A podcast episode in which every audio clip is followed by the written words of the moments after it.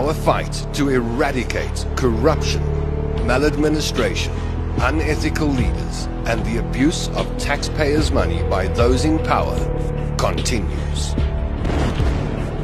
It's fresh, it's fearless, and focused. The OUTA Hour, where your voice matters.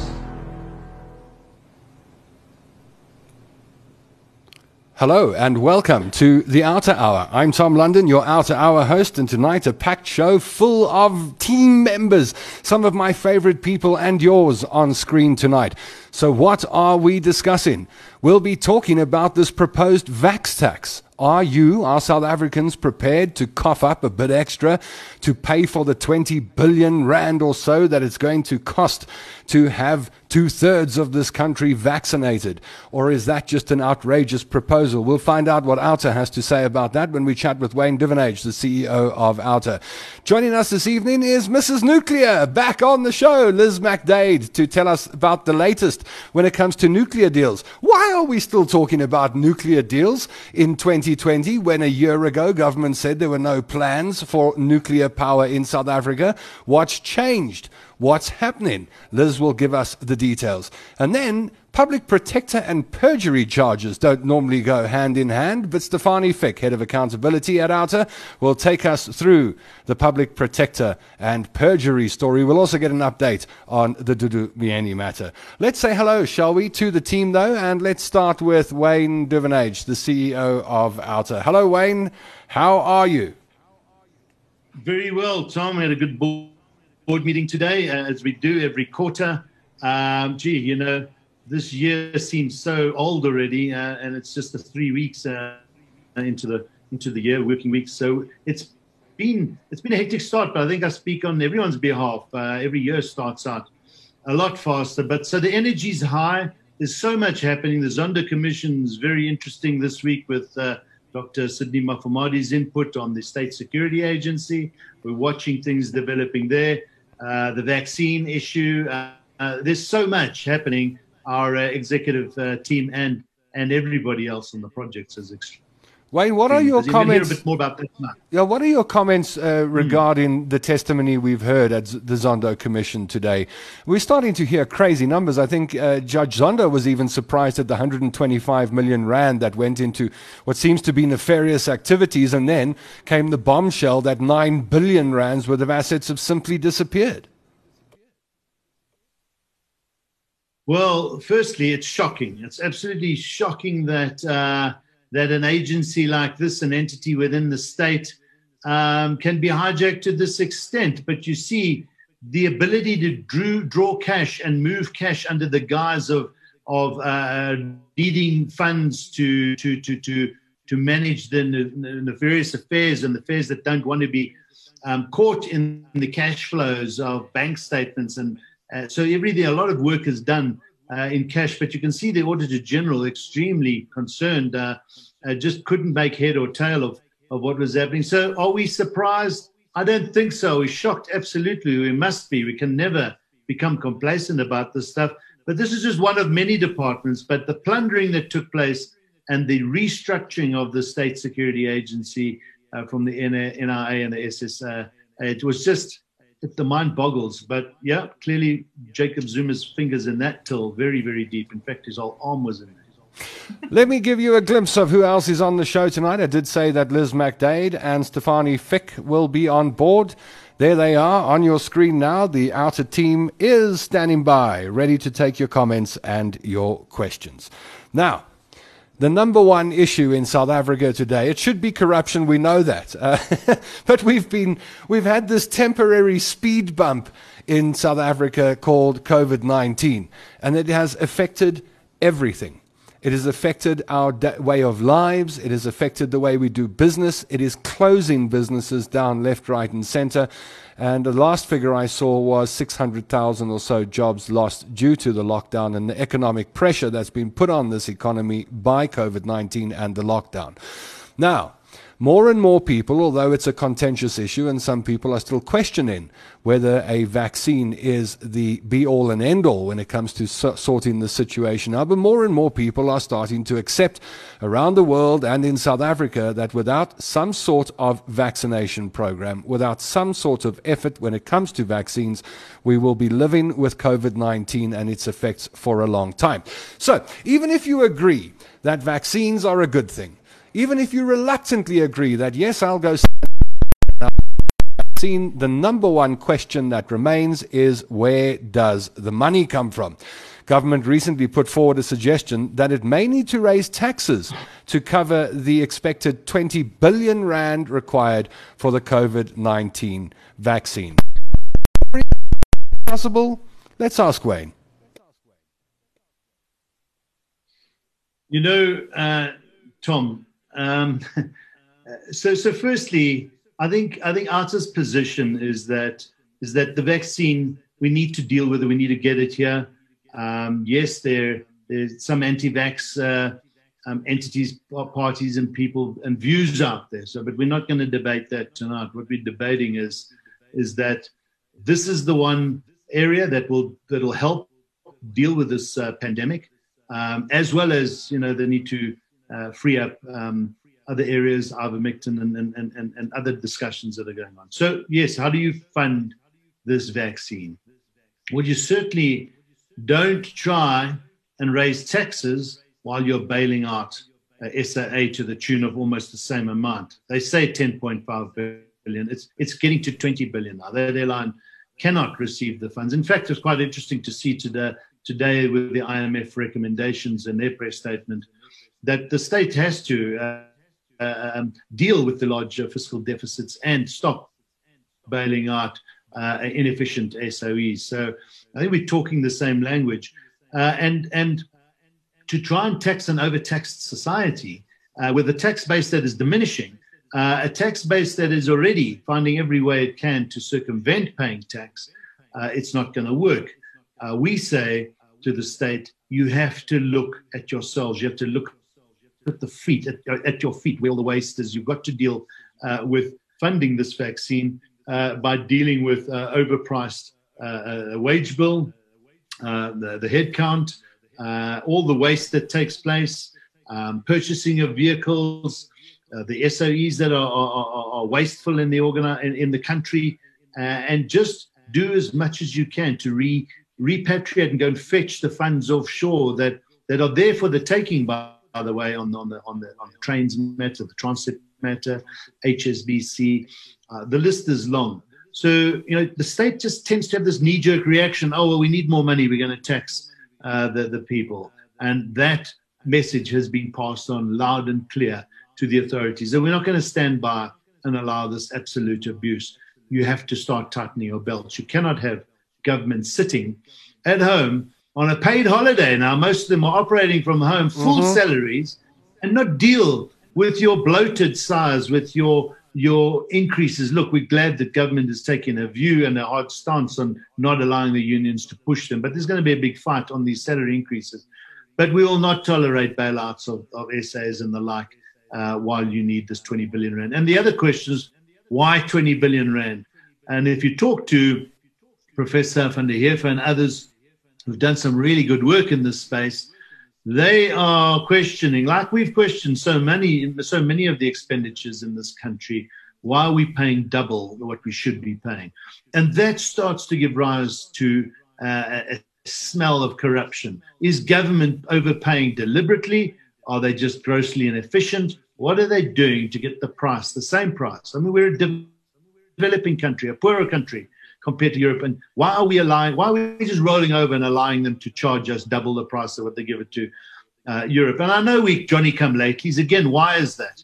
Um, and, uh, and, and the other countries might have been involved in the, in the, in the development of the vaccine. Well, yes, so have we. And, and tests have been done here. And, and hey, you know, we need to stop this nationalizing and overstocking in certain countries uh, and deal with the pandemic on an international basis, not uh, uh, in, in, a country by country basis. Because while there are some countries with COVID, the world still suffers. We have to do this collectively, and our government is really just messing things up.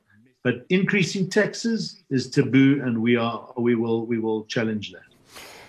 There you heard it from CEO of OUTA Wayne Duvenage. If you've just joined us, welcome to the OUTA Hour. Say no to Vax Tax is the hashtag that OUTA is running at the moment. And we're getting Wayne and OUTA's opinion on where the money should come from to fund the 20 billion or so that government said is needed to purchase vaccines for South Africa. I'll get to your comments in a moment, which gives you some time to put any questions you want to ask and put to Wayne or the OUTA team. Just pop them in the comment section down below the video, and uh, I'll put them across to Wayne. Uh, if you've got any comments when it comes to Vax tax, if you've got any questions when it comes to expenditure, when it comes to buying vaccines, pop them in the comment section. You've got a minute or two to do that, and I'll, I'll read a couple out. We'll also say Join us every Wednesday for the live show at 7 p.m. We'll see who's on board. So if this is your first time, write something in the comment section and say, Hi guys, first time, and we'll give you a shout out and a big wave from the OUTA team. Wayne, uh, so is that a firm position uh, when it comes to uh, a vax tax? You, you won't be swayed at all? No, absolutely. Fix the waste, find the money in other areas, uh, before you start increasing taxes. You, uh, you, so, so it's a strong position. Obviously, we can't demand and force government. I think they've also spoken about borrowing more. Well, we over borrowed, and again, the IMF statement today was you cannot continue to increase this uh, fiscal deficit that you've got. So, uh, you know, what saddens us is that the state has an opportunity here to send a clear message to its citizens saying we are taking waste corruption and over expenditure seriously. This is what we're going to do to find the money. Uh, and yet they seem to be lacking in that department of creative ways of involving the uh, uh, citizens uh, in finding these uh, ways. So we have to remind them, and that message is getting across uh, clearly. So we'll stick to that. and as you know, we have a firm position on if SAA is bailed out, that we will launch a concerted and very highly effective um, you know, effort to to boycott SAA. Uh, and and I think you know, that airline's not going to get off the ground. But still, it's just mm. a waste of money there. So yeah, the, the vaccine mustn't be financed through tax increases. Some of the suggestions you've made include let's start with the first one reduce the bloated size of government and cut above CPI salaries. What could be cut out of uh, government? The, the, the fat? What well, could be true? There's departments. there's departments that need to merge. They've spoken about it. They did a half-hearted attempt a, a while ago. Uh, we have one of the biggest cabinets uh, in the world when you look at how many departments we've got. The size of our budget that is spent on the salary bill as a ratio to the total tax collected is one of the highest in the world. Uh, we have these CPI plus increases year on and year out. We have bonuses paid for a state uh, and, and government, both at local and national level, that are performing way below where they should be. There are, should be no bonuses, no vehicles, no new cars, no new furniture and houses purchased. Nothing. Stop all the expenditure in, that space. It's unnecessary. Cut down on the blue light brigades. Cut down on, on anything that is not essential. Uh, and you will find very quickly that you'll get 10 billion rand without even trying, uh, and probably 20. So that's the start. And, and don't if you don't demonstrate you're serious about that, uh, then you are just widening the gap between citizen trust and the state. And it has one of the lowest trust deficits uh, in the world, uh, or the biggest trust deficits in the world. Wayne, you also mentioned stop purchasing vehicles and other assets for political office bearers. You'd expect the Minister of Finance to have clamped down on this already. What is the situation? Well, you know, I think I think Tito's trying hard. We, we, we must give some credit to Tito. Uh, he has uh, he has uh, suggested that they do go to zero-based budgeting. We support that. Uh, that we cut out uh, all these consultant expenses, uh, become more prudent in our spending. So so he, he he says the right things. He's fighting in court to not allow salary increases. So I think these are good things. Um, and and he must demonstrate that he gets a lot of that right, but deal with all the other stuff that we've spoken about. They don't come to us, as we say, and uh, you know, say, well, we're going to have to increase taxes to pay for this vaccine. I was quite surprised. In fact, I'm going to ask the I'm going to ask two questions as you watch the program this evening. One, what what do you think about an increase uh, when it comes to tax, whatever the wherever the increase may be? Are you for or against a vax tax? Just pop that in the comment section down below. And then I wanted to ask you if you knew, because I had no idea until I saw the number, how many SOEs do you think we have in South Africa? What do you think the number is? How many SOEs do we have in South Africa? Just give me a rough estimate and we'll pop some of the, the questions and comments up on screen. Now, without giving the number, Wayne, tell us about SOEs uh, and SOEs that are running at a cost and are unnecessary.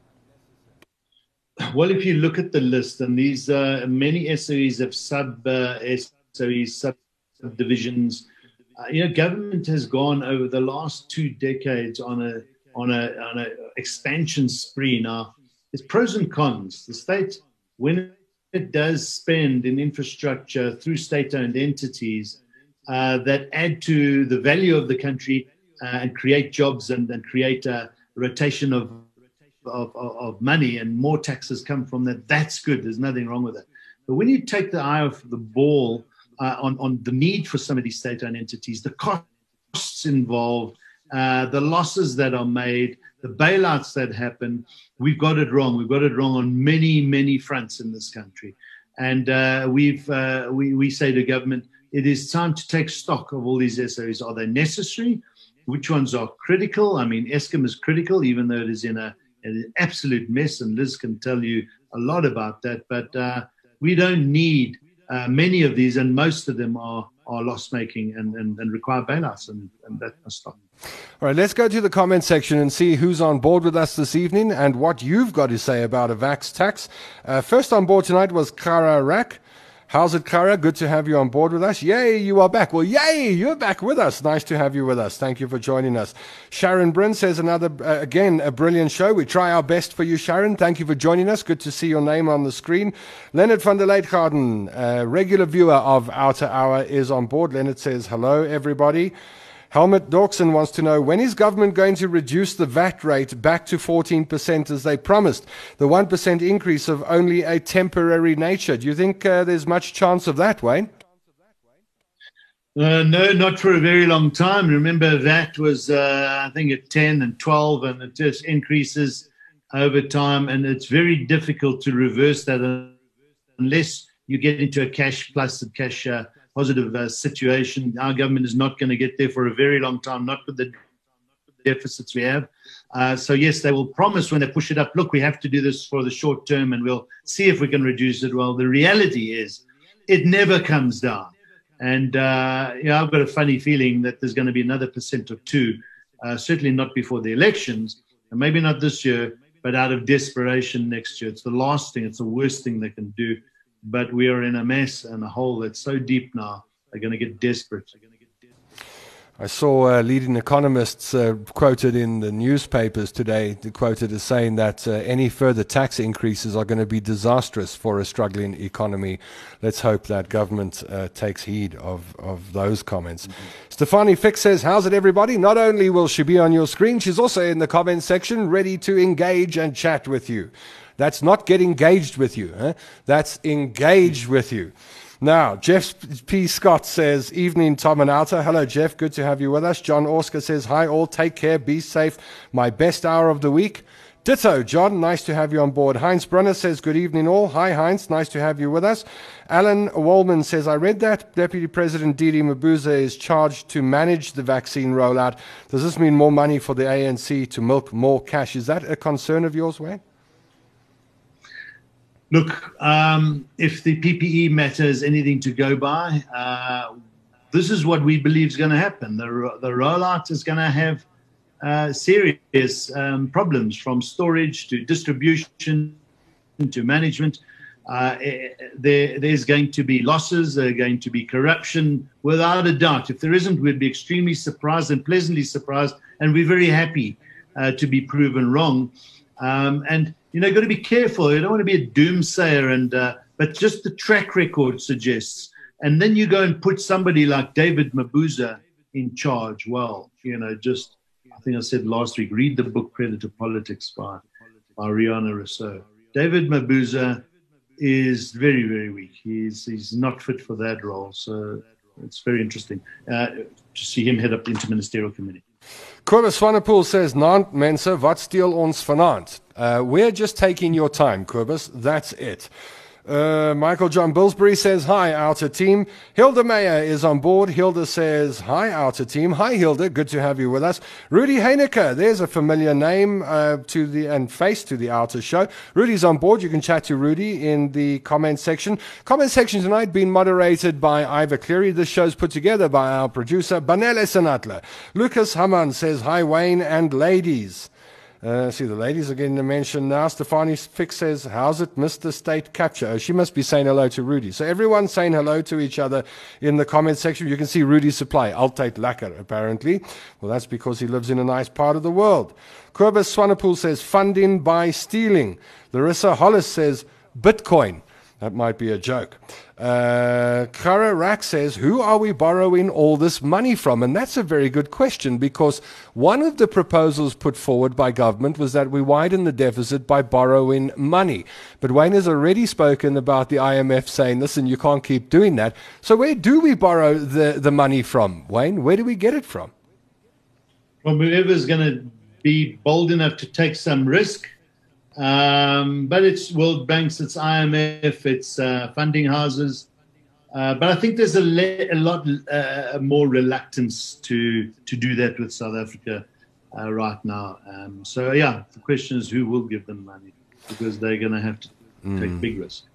All right, we run through the comments. Uh, try and get to as many as I can. Judy van Gilsbeek says, "Good evening, all." Uh, Kobus Swanepoel believes that government is just preparing to steal when we start talking about uh, numbers like 20 billion. Um, just look at Clive Graham Beckett says, Well said, sir. And that couldn't have been something I said. It must have been something Wayne said. Good to see your name on the screen, Clive. It's good to have you back. Um, Keith Sorensen says, Tell Treasury the operative word is not minimize, it is eradicate possible corruption in COVID vax procurement. Heinz Brunner says, Totally agree, Wayne. It makes me sick just thinking about this.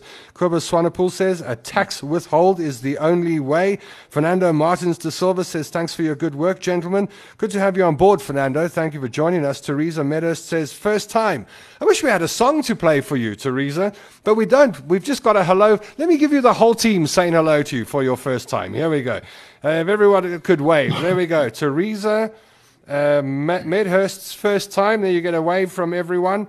Who else is uh, is it a first time this evening? And a heart shower. Oh, and a heart, yeah. Mm. Okay, hit the heart button. Um, Andrew Buerta says, keep up the great work. Thank you, Andrew. Uh, Leonard van der Leitgarten said in Spain the vaccine costs 46 Rand. We've got Gregory Schubitz, first time. Hello, Gregory. Away from me. Hope it's going to be first of many. Welcome to the OUTA Hour family. Nice to have you on board. Uh, Eleanor Grace says, amazing that this government has not imp- uh, implemented a sex tax yet. okay. Kobus Swanepoel says, even if SAA does not ever fly again, the ANC will use it as a vehicle to steal money. Judy van, van, uh, van Gilsbeek says, if you belong to a medical aid, you're already paying more for the vaccine. Now you must go pay more tax. No. Yeah. Um, Kobus Swanepoel believes that the finance minister is just a puppet. Uh, John Oscar says 40, 43 million paid to sanitize, sanitize, schools. I think there was 430 million reading the reports today. Panyaza Lesufi saying he was unaware of it.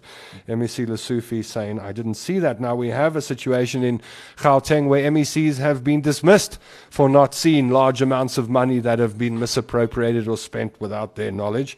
What will happen to MEC Lesufi?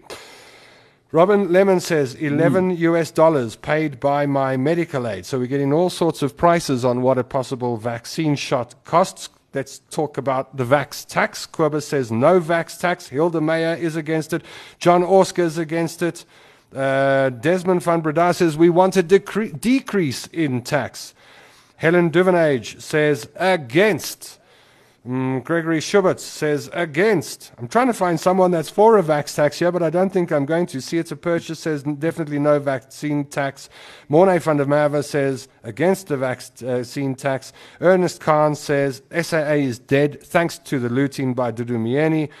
Paddy Rindle says, definitely against. I'm a widow and I'm still paying huge tax on the money we saved for our old age. You just see that people are, are stretched, Wayne. I mean, I, I don't know whether South Africans can find another rand for living expenses, let alone a tax.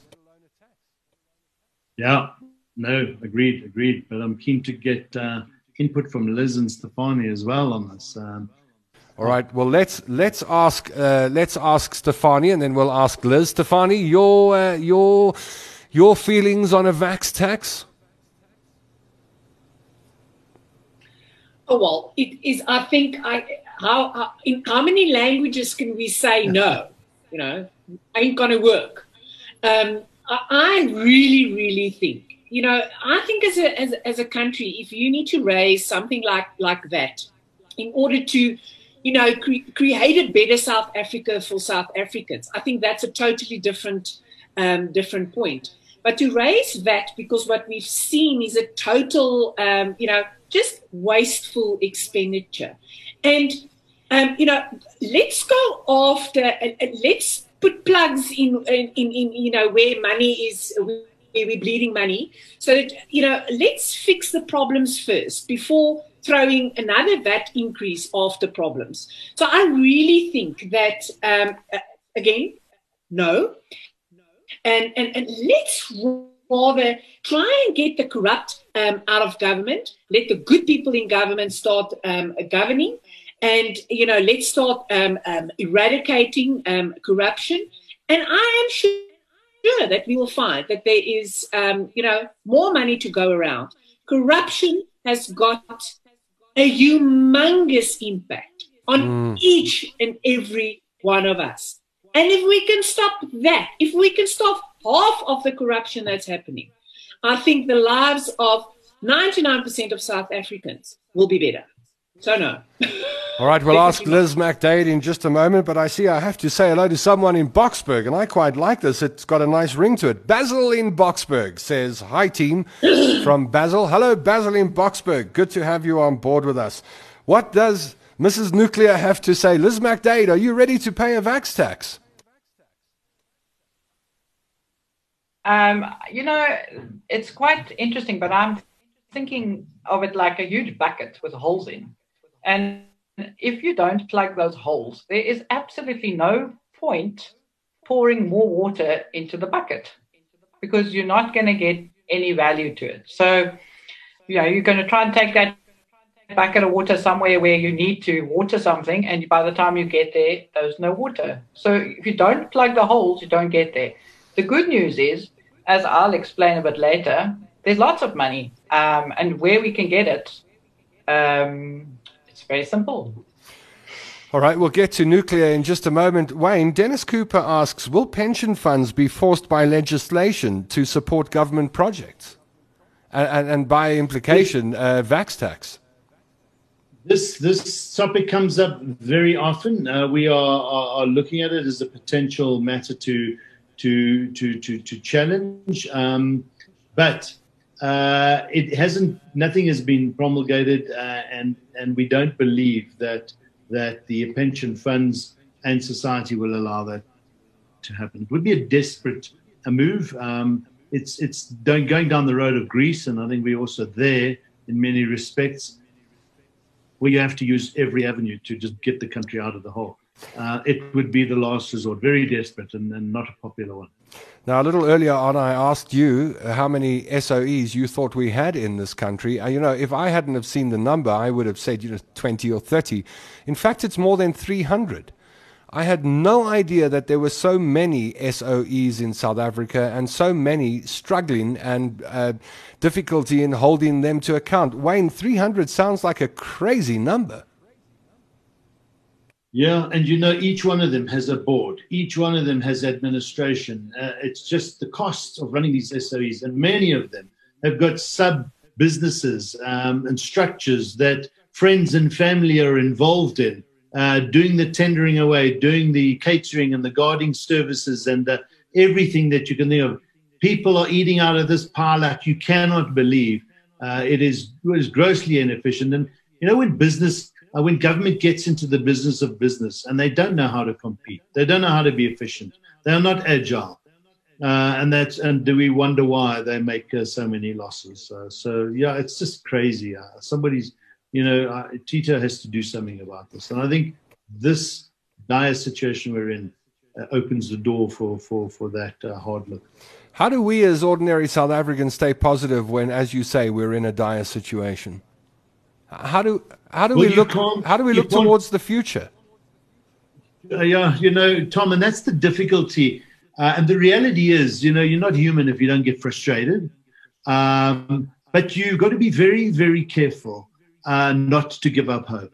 Uh, and when you do, well, then it's sad. Um, so, so we've got to keep focusing on, what we can do collectively. Civil society needs to get stronger, and we are. Um, government is on the back foot a lot more than what they were in the past. So our message always is the problems have to be seen as solutions or opportunities to fix them. And we've got a lot of work to do. We're never going to get to everything, but we must never give up uh, and, and never lose hope. So frustration is a reality, but do not become depressed about this. Do not give up. We've got to we've got to fix this country, and that's what OUTA's role and other civil society entities' role is all about. Donny Duval says, I've had my second dose of Pfizer for free because the Saudi government, where I am now, did not allow anyone to steal the funds. And I think Stefanie was on it quickly, or OUTA uh, was, so to, to, ask for any possible side effects. So we're all waiting for your answer in the comment section, Donny. Thank you for letting us know. For free over in uh, Saudi Arabia. Okay, let's change gears, shall we, and move on to the issue of nuclear. You'll know if you have been following the show for some time that from time to time, nuclear energy, nuclear power comes up in the discussion. Now, a year ago or so, we saw that plans for nuclear energy had fallen away, or seemingly fallen away. However, we're hearing the word nuclear again. Now, OUTA will be making a submission to NERSA contesting government's plan for nuclear energy.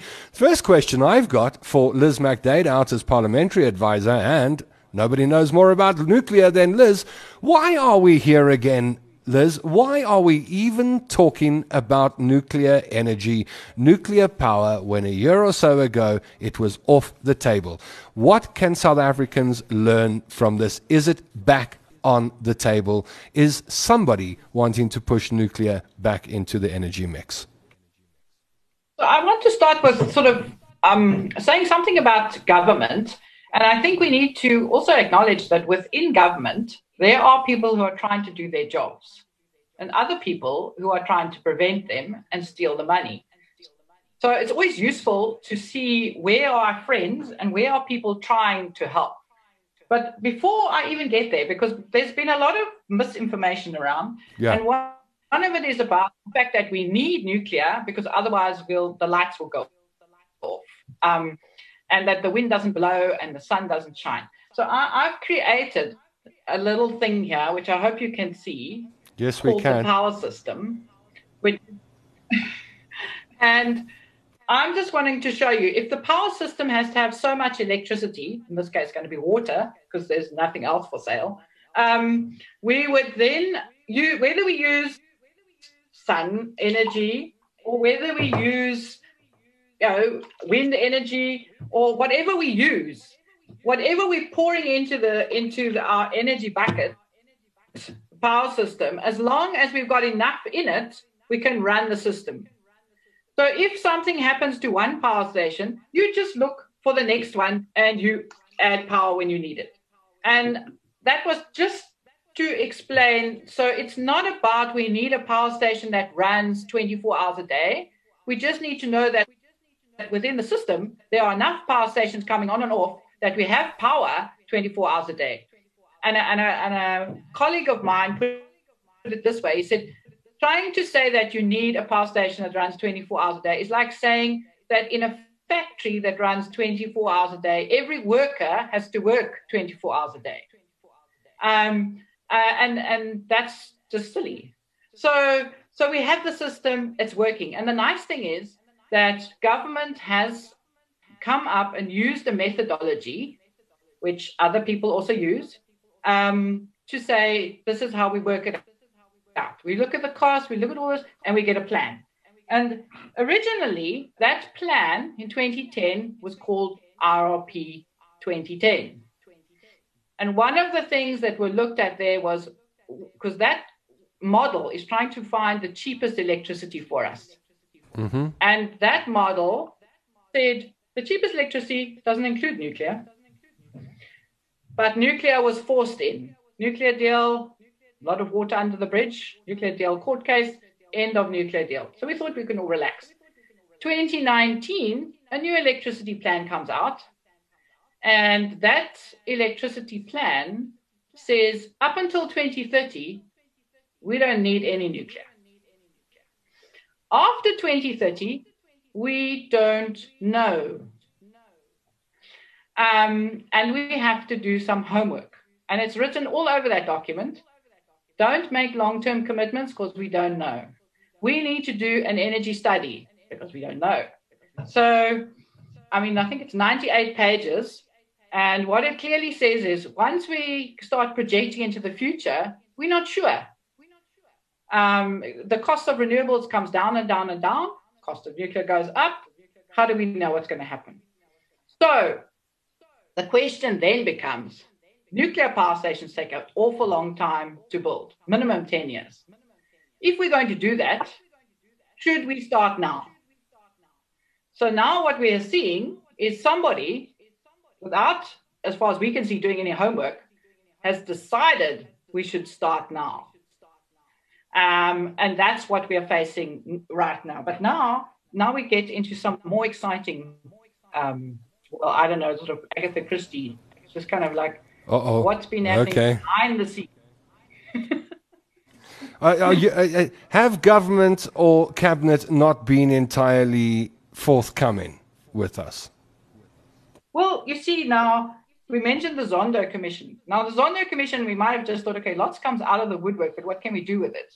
So, one of the things that came out of the woodwork was a cabinet minute that was then declassified um, and put into the Zondo Commission. And that cabinet minute was a presentation on why we should be building nuclear.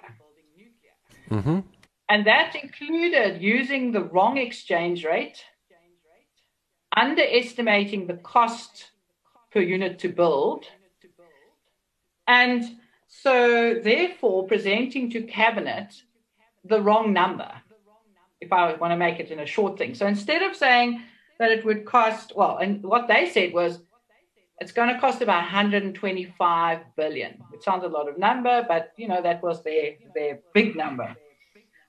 In actual fact, if you do the proper calculations with the with the proper exchange rate, you get a number of 380 billion.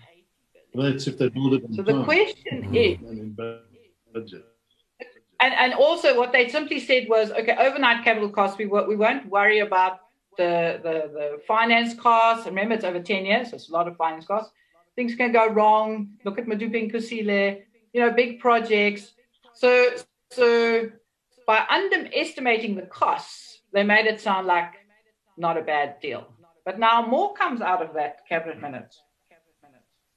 It said that, okay, they also understand that it is a big cost.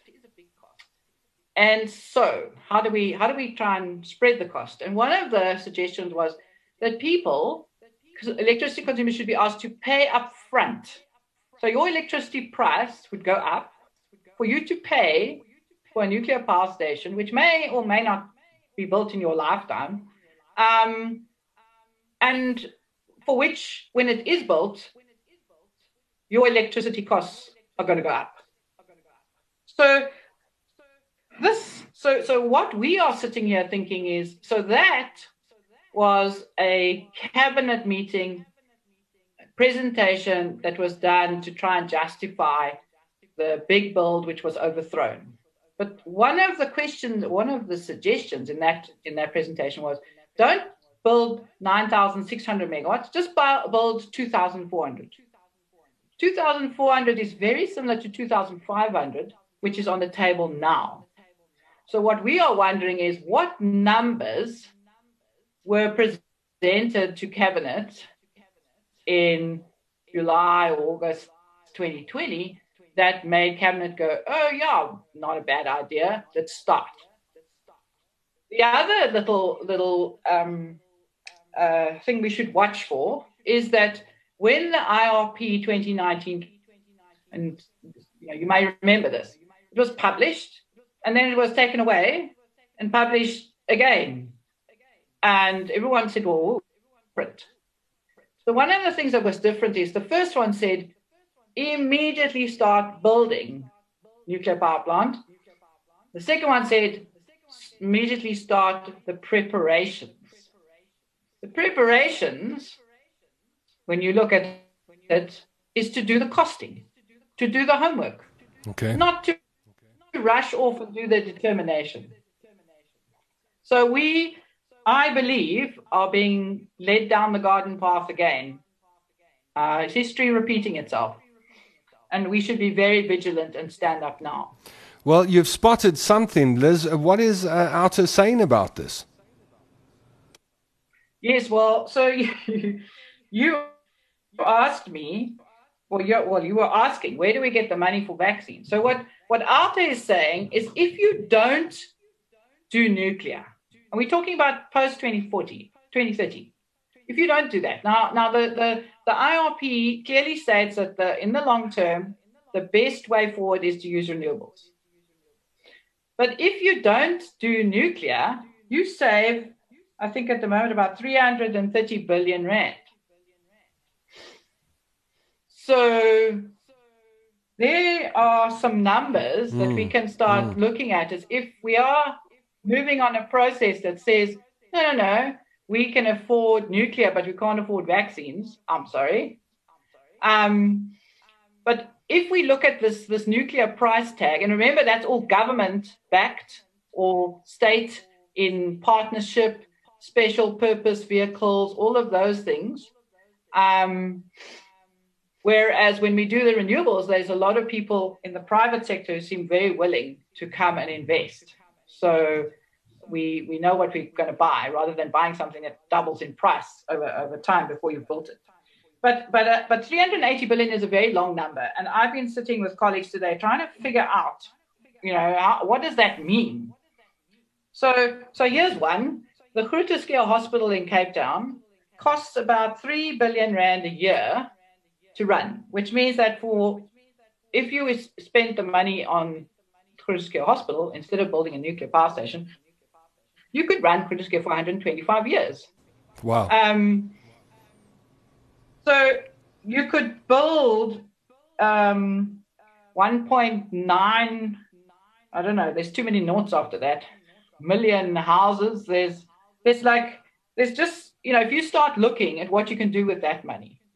But I also want to raise something that, that because sometimes these big projects, it just looks like it's big amounts of money. But- Yes. but how does this happen?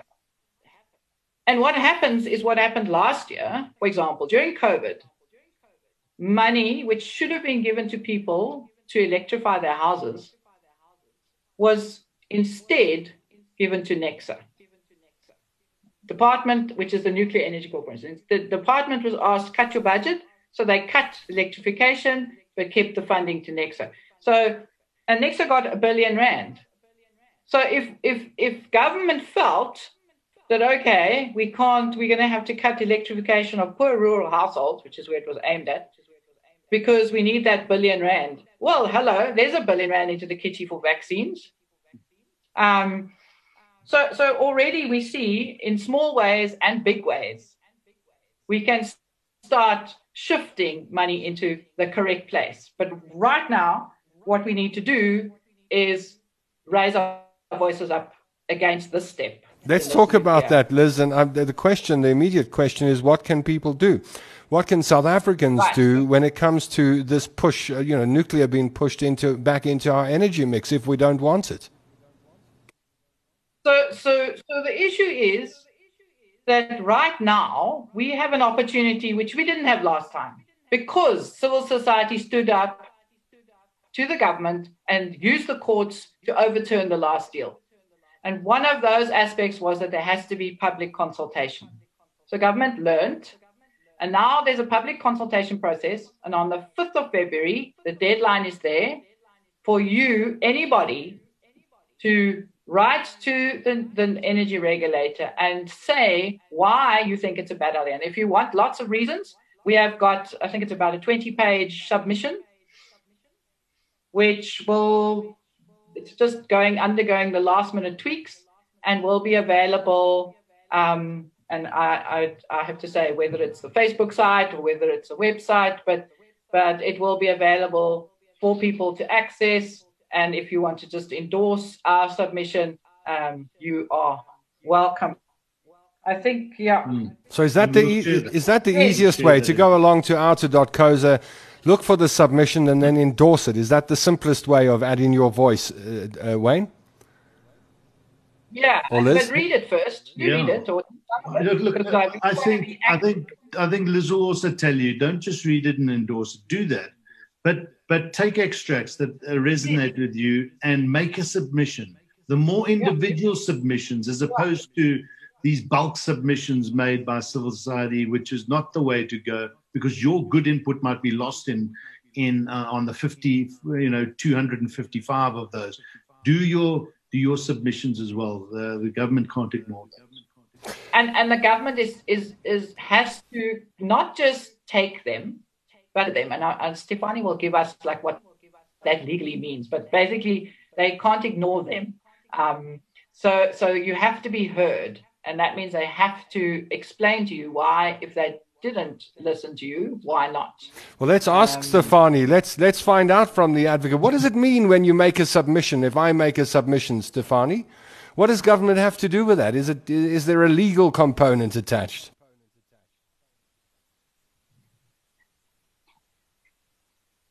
You're on mute. Stefanie, Hello? Call in, Stefanie. Oh, there we go. Okay. Myself.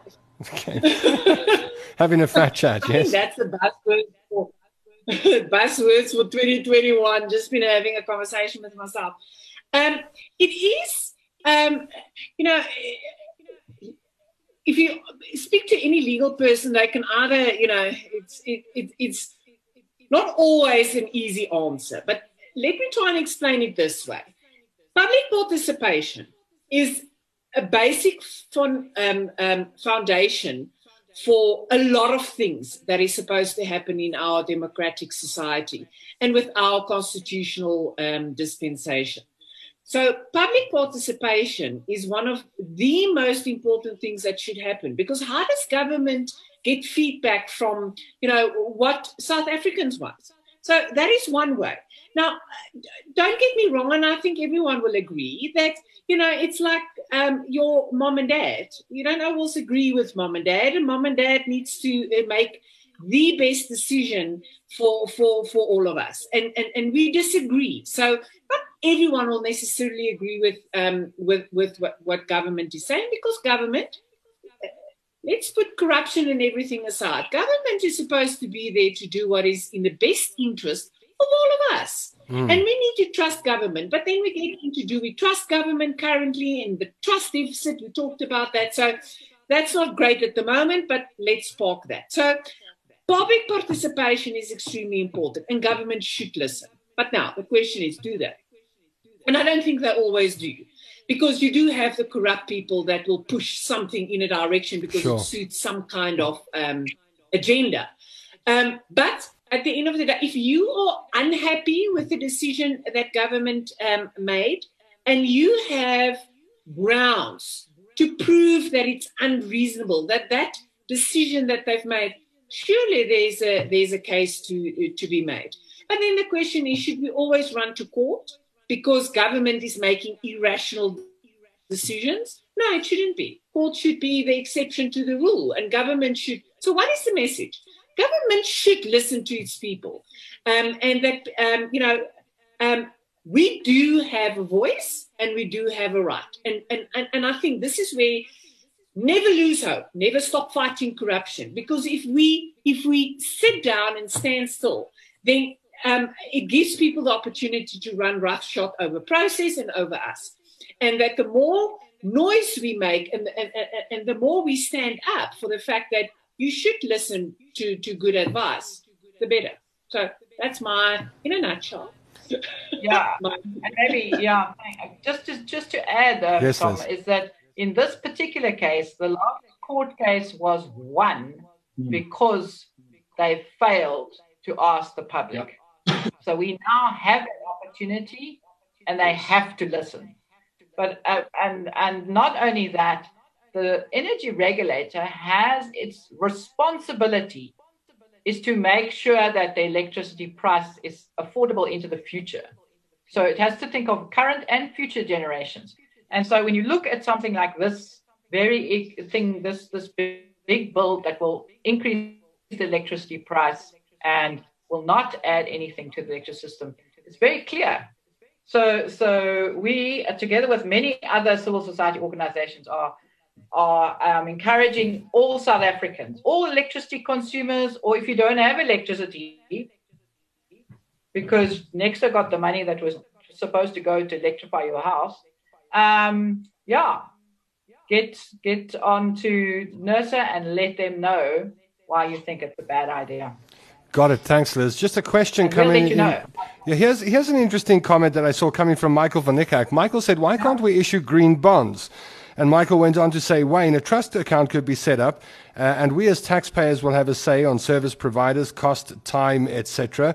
Let's uh, and following that, Johan Elof says, why not follow the rest of the world and invest 300 billion in renew- renewables? Is, is, that a, is that a plan, Liz?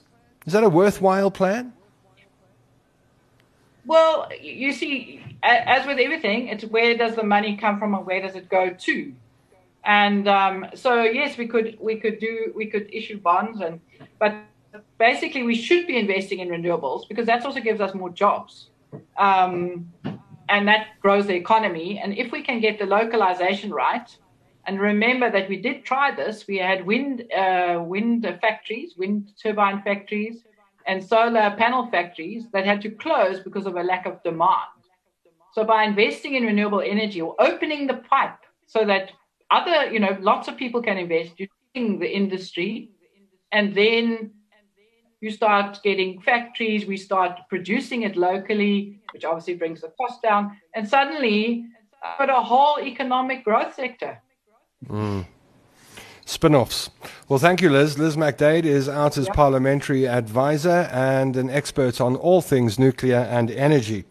I see that um, Sharon Bryn uh, put a message in saying, don't forget to give feedback on Dudu Myeni.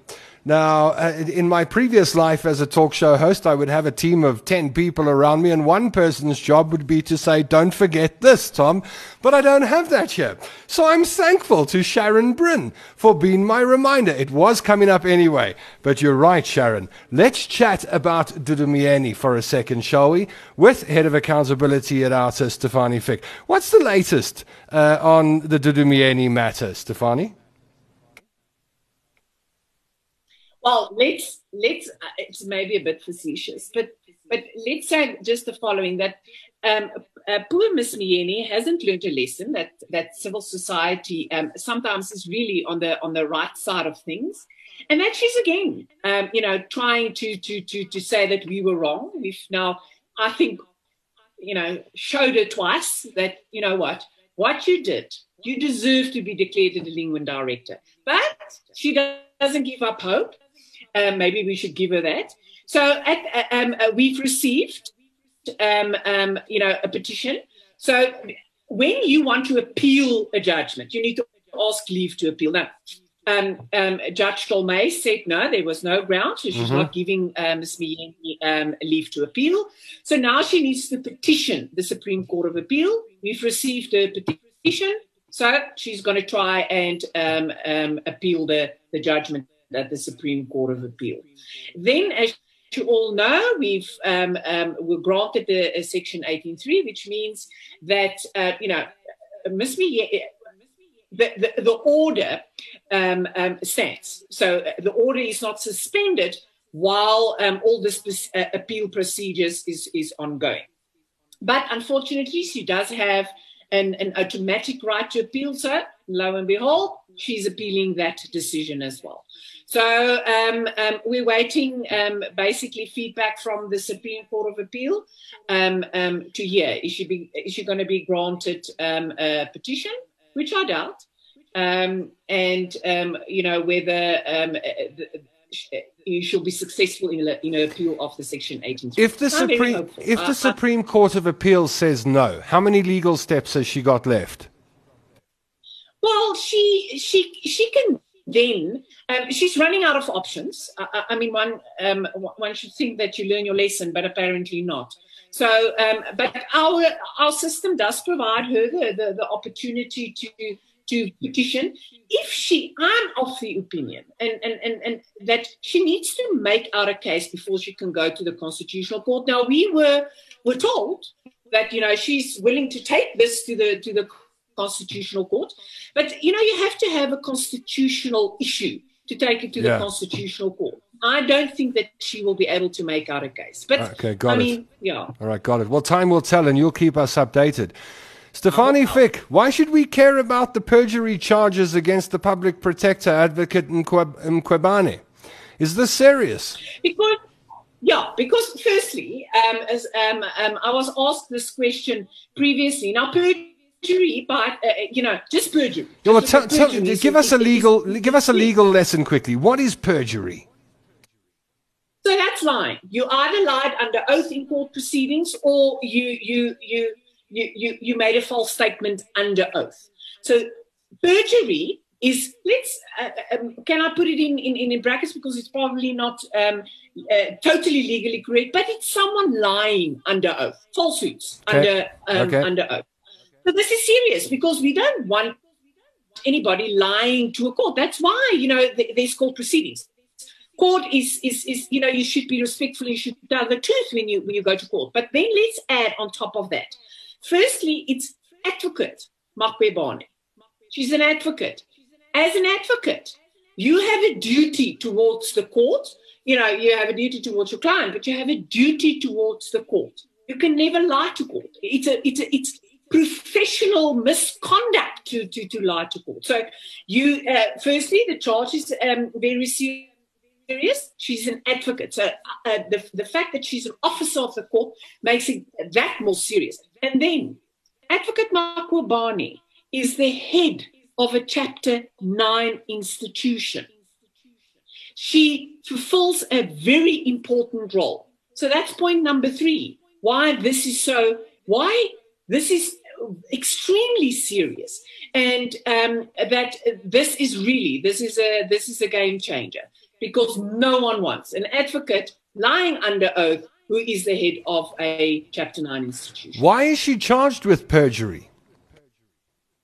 it all boils um, i'm going to try and, and, and, and, and, and, just quickly summarize. We are all reminded of the case the absa um, absa case where that ended up in the constitutional court. She brought out a report on um, um, you know whether absa bank should pay back um, money that they got in the in, in, in, in, the apartheid years. Now basically it boils down to her, her report was set aside for various reasons but um, the perjury relates to her various um, versions she had um, um, relating to her meetings with the president. There was an allegation, and I think it was um, um, a, a part of the ConCourt judgment that basically said that her versions were full of falsehoods. Um, so we have a sort of a court also thinking that what what what she uh, said under oath was not exactly the truth. Um, was all about when she met with the president, why she met with the president. She she um, uh, wasn't always truthful as to the fact that she did meet the president. So yeah, actually very disappointing. Very, very, very disappointing from a person that is holding such an important. It it looks like uh, the game is almost up for her. But uh, the question I've got is when does her term end? Does the term end before the game is up, or does the game end before the term is up? Well, yeah, that is a good question. The parliamentary process is taking a bit longer than I think anyone anticipated. But you know? But there is again, there's there's hope. The the the, the committee that um, is supposed to give Parliament an, an, an indication whether you know there is something to her, whether she is incompetent to be the public protector, should give um, uh, this the speaker a report towards the end of February. And once they've given the speaker this report and it's before um, Parliament, then a few things come into play. Um, if Parliament is investigating the public protector, then the president can also suspend her. So um, you know, I am a, I'm a, I, I do believe in due process, and, and and I think that if you are on the wrong end of a you would like due process to be, be there.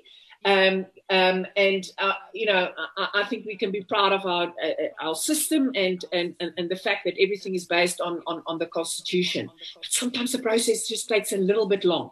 I think because of the importance of her office, I, if I can criticize a little bit, I think Parliament um, this process should have been quicker. But then on the other hand, she took the speaker to um, uh, to court, saying that the process and and, and, and, and and whatever you know they can't remove her and all of that. That's all fluff. You know what? We are sitting with an incumbent of an office that has been lambasted by not mm, one, mm. not two, various courts, and that I think it's serious enough for Parliament to take this extremely serious and you know put a put a rush on it because it's important, not because we are playing some kind of game, which I think gets lost a bit. But yeah. Well, we know that you'll update us as we go along, and as uh, as the matters make their way through the courts of South Africa, everybody's favorite advocate, Stefanie Fick, will be on board on the OUTA hour to bring you the latest news. Thank you, Stefanie.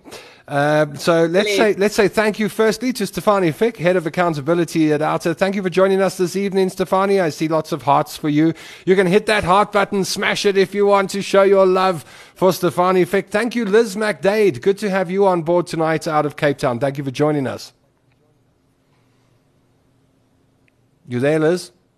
I think Liz is there. Hold on, let me. Yep, yep trying to find the, the, the right button. We can hear um, you now. You were on mute. Thank you, Liz, and have a good night. I think it's still daytime in Cape Town, eh? Mm. Yeah, no, no. We've the, the sun's going down. We can see the summer slowly slipping away, and we don't know whether we'll get to the beach before winter comes. Well, as you look out of that window and stare at that big thermonuclear reactor in the sky, keep the faith for renewable energy, Liz McDaid. CEO of OUTA, Wayne Duvenage, what's your uh, final message tonight for our OUTA Hour viewers and OUTA supporters, Wayne? Just um, look, uh, we have an amazing country, amazing diversity, uh, so much to fight for. We mustn't give up. We've got an amazing team uh, at OUTA. We've got amazing supporters, and we've got a lot to fight for. So never give up hope. Thanks for all your support. And Tom, to you, uh, another good show, and to the comms team. Well done. Thanks. Thank you, Wayne, and uh, strength to the OUTA team over the next week. We'll catch you again next week at 7 p.m. on Wednesday evening. There they are. There are your team members on board and on screen this evening. A big goodbye from CEO of OUTA, Wayne Duvenage, Liz McDaid, OUTA's parliamentary advisor and head of accountability, everybody's favorite advocate with a huge heart, a massive heart for a lawyer, Stefanie Fick. Thank you for joining us this evening. The big thank you is reserved for you. Wherever you find yourself, inside or outside of the country, we've got people who watch from all over the world. And if you've watched live and participated with us, thank you.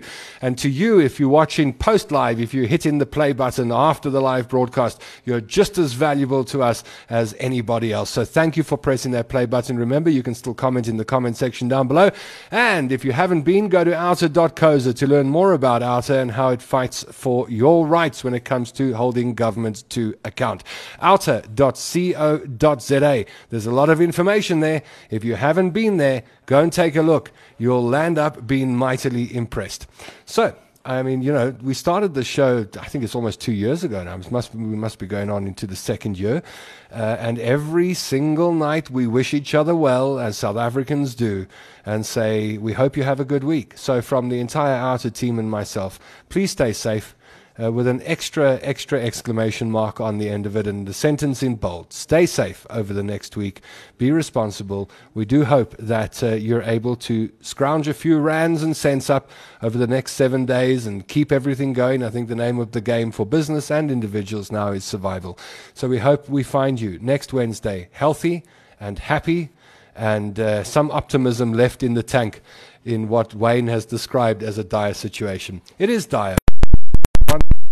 South Africans, we are one of the toughest bunches of people in the world. So stay tough. I'm Tom London. I'll be back with you again next Wednesday at 7 p.m. Let's make it a date. If it's your first time, make it the second time. If you're a regular, come and take another seat at the table and join your OUTA family. Until then, I miss you already. Our fight to eradicate corruption, maladministration, unethical leaders, and the abuse of taxpayers' money by those in power continues. It's fresh, it's fearless, and focused. The OUTA Hour, where your voice matters.